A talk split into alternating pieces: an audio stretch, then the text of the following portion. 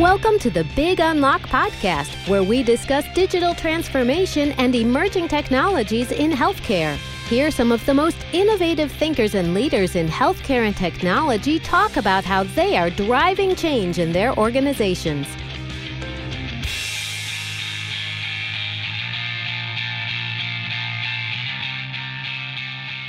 Hello, everyone, and welcome back to my podcast. This is Paddy, and we're continuing with our uh, series of conversations related to how technology is helping respond to the coronavirus crisis. It's my great privilege and honor to introduce my special guest today, Sara Vaezy, Chief Digital Strategy Officer of Providence Health. Sara, thank you so much for setting aside some time and welcome to the show. Thank you for having me. Okay, Sara, Seattle has been ground zero for the coronavirus epidemic in America what's life been like for the last few weeks? So, you know, we've been at the unfortunate leading edge of the pandemic for quite a while now. Providence Regional Medical Center in Everett, which is just outside of Seattle, had received the first coronavirus patient in the United States. We have been dealing with this for about a month now. It's been just a tremendous you know kind of coming together of providence across every department every function of the organization under the leadership of uh, dr amy compton phillips who is our chief clinical officer and you know multiple times per day emergency operations command huddles on various issues to to tackle this. So it's been a busy month of doing whatever we can to help our patients, our caregivers, our broader communities, which includes other, you know, community partners as well as other health systems. So it's been an extraordinarily busy time where a lot of the best has come out in folks in terms of the service that we that we provide. Right. Thank you for sharing that. And I have been following some of the uh, extraordinary steps that you've taken uh, as Providence Health to respond to this crisis and some extraordinary humanitarian stories as well as uh, stories related to how a large health system can come together to respond in a very coordinated way. So, if I may ask you this, what has been the single biggest challenge in your view in responding to the, the pandemic? How has Providence Health addressed it so far?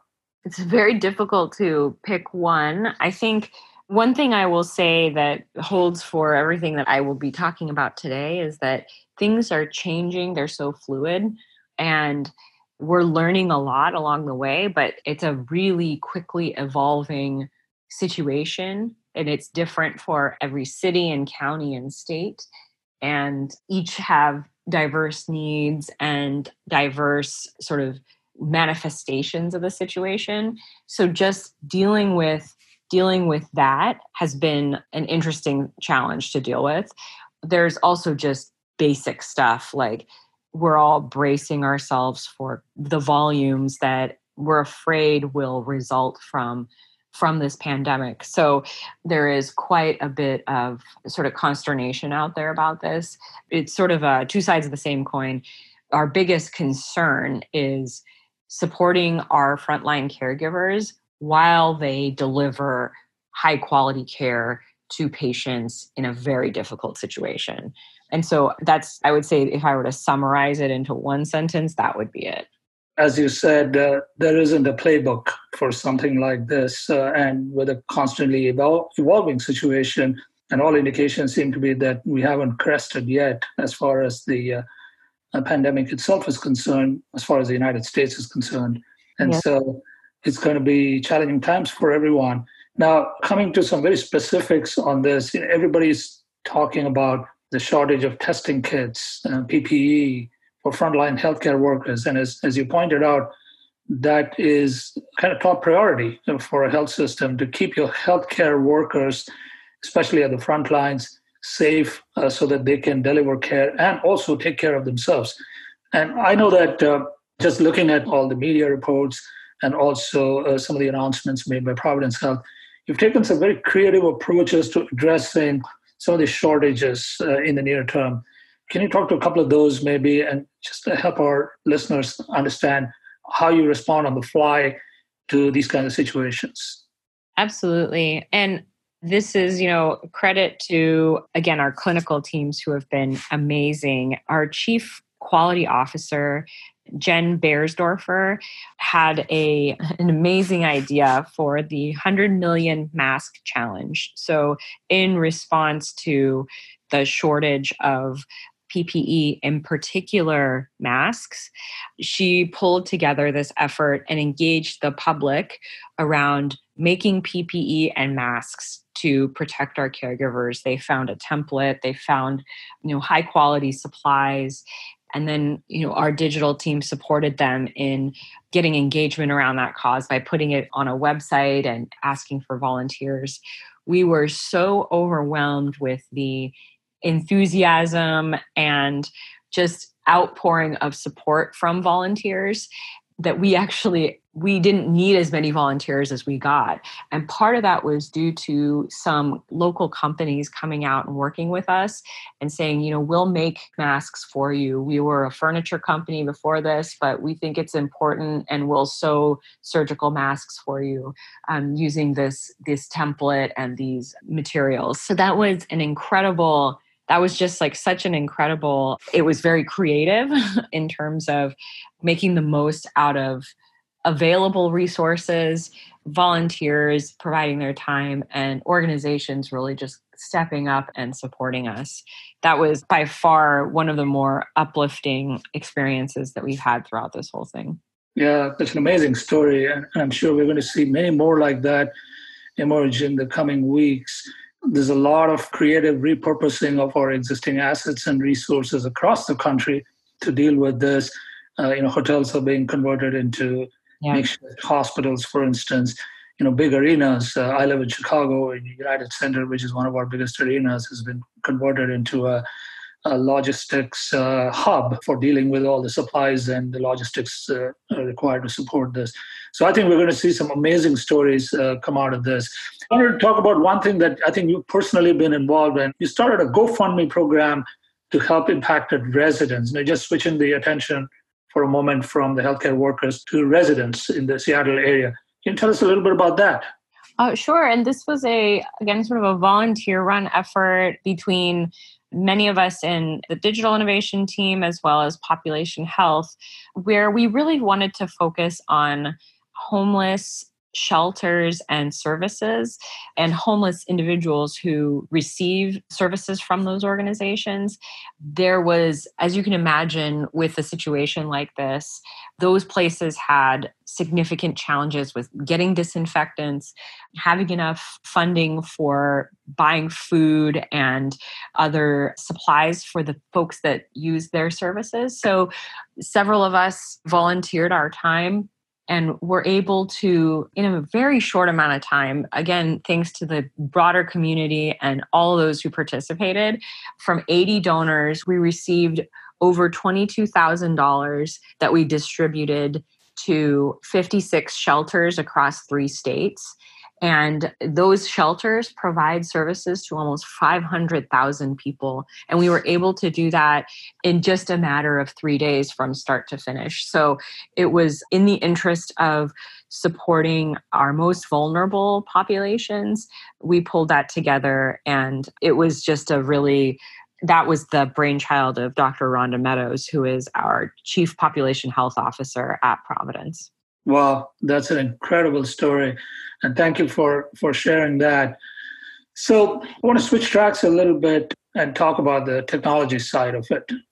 Can you talk to us maybe about how your virtual care models have kicked in in response to this crisis, especially telehealth and anything else that you may have either built or repurposed from what you already have in responding to this crisis? And also talk a little bit about, you know, what kind of adoption rates in terms of numbers you've seen you know how's the technology itself held up can you talk a little bit about that Absolutely. So I'll focus primarily on what the digital innovation group has done. And before I start with that, I'll say our IS colleagues have done a tremendous amount of work on a whole host of other technology related things like standing up drive through clinics, making iPads available to patients in the hospitals who are isolated, working closely with our physician enterprise to get thousands of providers who were providing care for established patients like chronic disease management care and things like that, getting them onboarded and ramped up on virtual visits. They've done just an incredible amount of work throughout this whole thing. I won't be focusing on what they've done quite as much. And I'll talk a little bit more about what the Digital Innovation Group has done from a patient facing standpoint. But I just want to highlight that they are absolutely at the forefront of everything happening from a technology standpoint. And their efforts are running in parallel to everything else that the organization is doing. So they've been incredible. But from a patient facing standpoint, we've done a few different things. I'll give you sort of the quick overview and rundown first, and then we can dive deep into each one. First, we have stood up a an assessment and FAQ chatbot whose name we call her Grace, and she does quick assessment by asking simple questions and triages patients to the appropriate next level of care whether that be just you know stay at home and rest or conducting a virtual visit with a provider. So that's the first thing. The second thing is really scaling up our virtual capacity for those same day sort of use cases with folks who have concerns about COVID, whether they've been exposed or they may have other risk factors. And that virtual visit capability has just seen tremendous ramping up over the course of the last few weeks. The third area is patient home monitoring. And for subacute patients who are either you know, PUI patients under investigation or have tested positive but are not exhibiting the symptoms that would require them to be inpatient in the hospital, we have sent them home and are monitoring their conditions closely remotely. And then we've done a lot of work around just a hub for consumer education and things like live locations for testing and, and things like that. So, those are the primary activities that we've engaged in from a digital team standpoint. And I can tell you a little bit more about each of those. So, starting with Grace, Grace is our chatbot. And we call her Grace because we are a Catholic healthcare system. But Grace was a chatbot that we had made investments in for a couple of years, actually.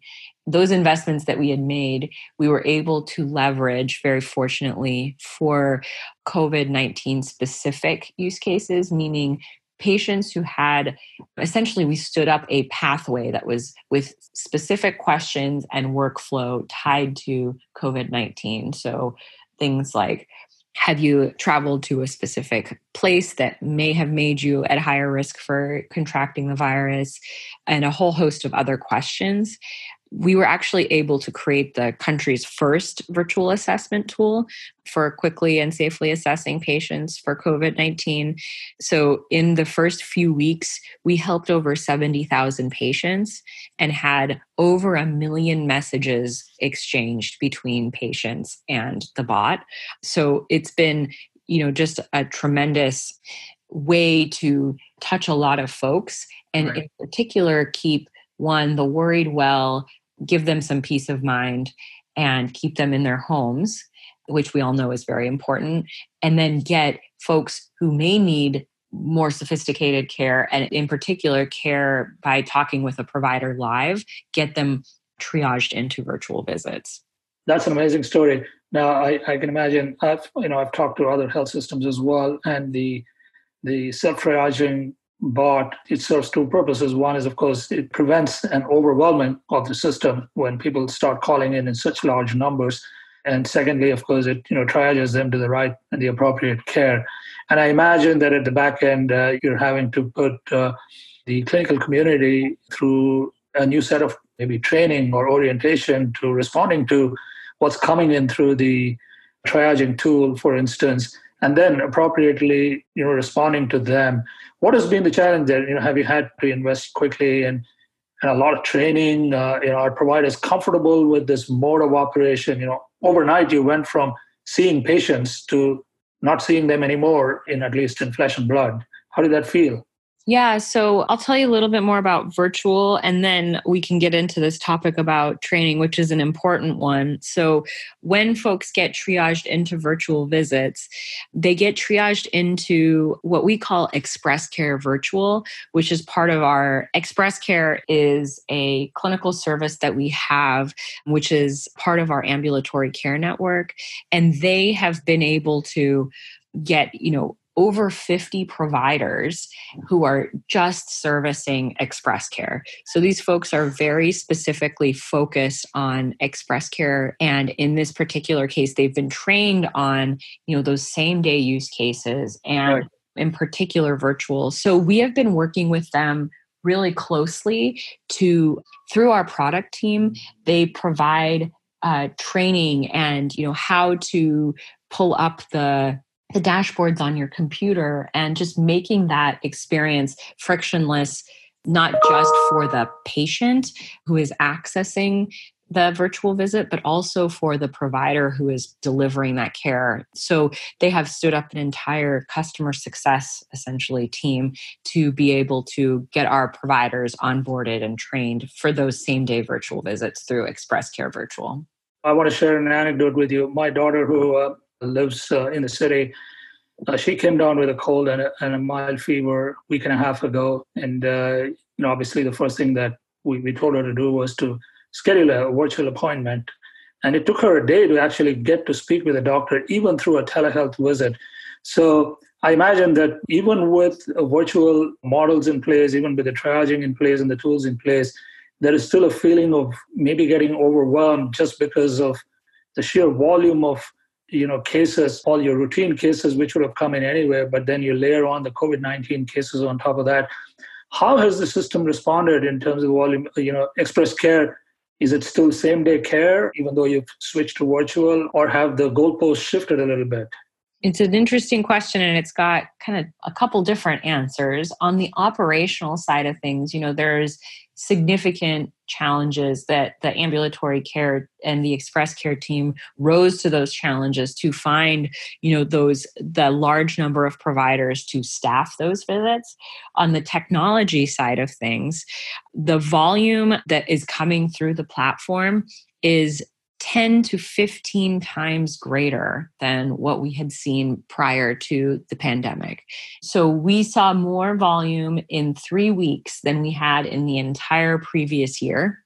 And that has been a very interesting challenge in terms of the model, as you put it. So previously it was on demand telehealth. And now what we're seeing is almost like a on demand virtual visit. And now what we're seeing is like a virtual urgent care or like a queuing model. And patients do wait in a waiting room in order to be able to access those visits. Now that it's not a one day wait time, but they do sit in a waiting room in order to be able to access it. So it's almost a new model of care as compared to what we had previously. Interesting.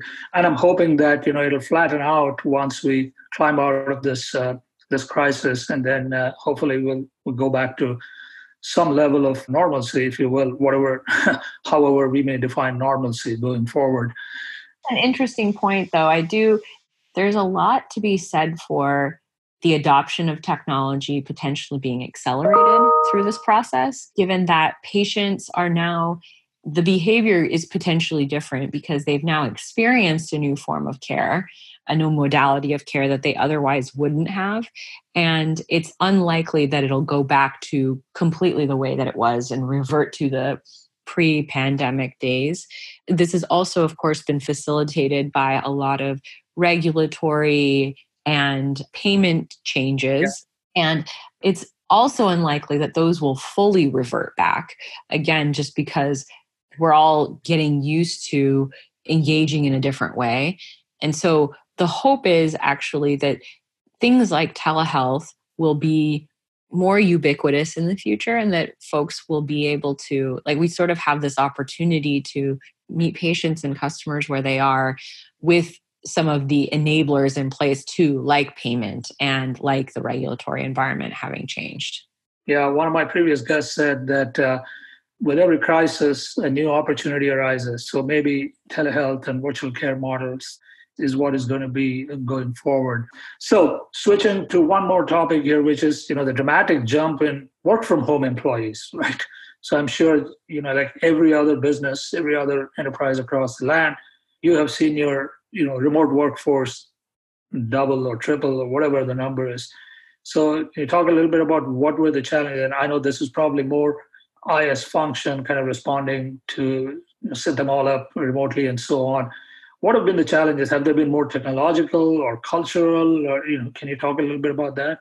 You know, I'll comment a little bit on both. From a technological standpoint, uh, Providence is a uh, we have a strategic alliance with Microsoft that is led by our IS team, and I will say our utilization of Teams, Microsoft Teams has just been through the roof. It has saved us in so many different ways. And we have used it as a collaboration platform across the entire organization. And it's been tremendous. So that's been, you know, just from a technology standpoint, I'm sure that all of these collaboration platforms have been strained to the full extent that they possibly could be, but it has really served us well to um, have been up on teams and be able to utilize all of its functionality from its video conferencing, of course, but also to like spaces and you know collaboration spaces and a lot of the sort of SharePoint integration and things like that. So, so that's been really, really helpful for us. And we use those for things that are cultural in nature too, like virtual social hours and happy hours and things like that with the team just to reconnect. And we've put some best practices in place, like actually having video um, when we are talking with each other in meetings so that we can ensure that folks are engaged and that we get to see each other's faces it's not a requirement, but it is definitely something that we try to encourage. So we maintain that closeness while we're social distancing. Yeah. We're coming up to the end of our time here, and, and I just wanted to uh, touch on one more topic. You know, I know the Providence uh, Innovation Group has a significant portfolio of investments in uh, digital health startups that have uh, developed a range of innovative solutions. And I'm just curious to know how this crisis has impacted them one way or another and, and what are some of the things you're seeing and how are they responding to it? Maybe you can talk about a couple of your portfolio companies as, as illustrative examples. Absolutely. You know i think i would say across the board they've all risen to the challenge with various creative solutions for how they can help. So that's been really heartening and just a, a, great thing to see. I'll comment on a couple of our portfolio companies. Uh, Xealth, which is a digital prescription platform and an integration mechanism into the EMR, and Twistle, which is a digital pathway company that we've partnered with both of them, both in an investment capacity from a portfolio company standpoint, but also, of course, Providence was the home for Xealth when it was incubated. And right. Twistle, we've worked with them for over two years prior to making an investment.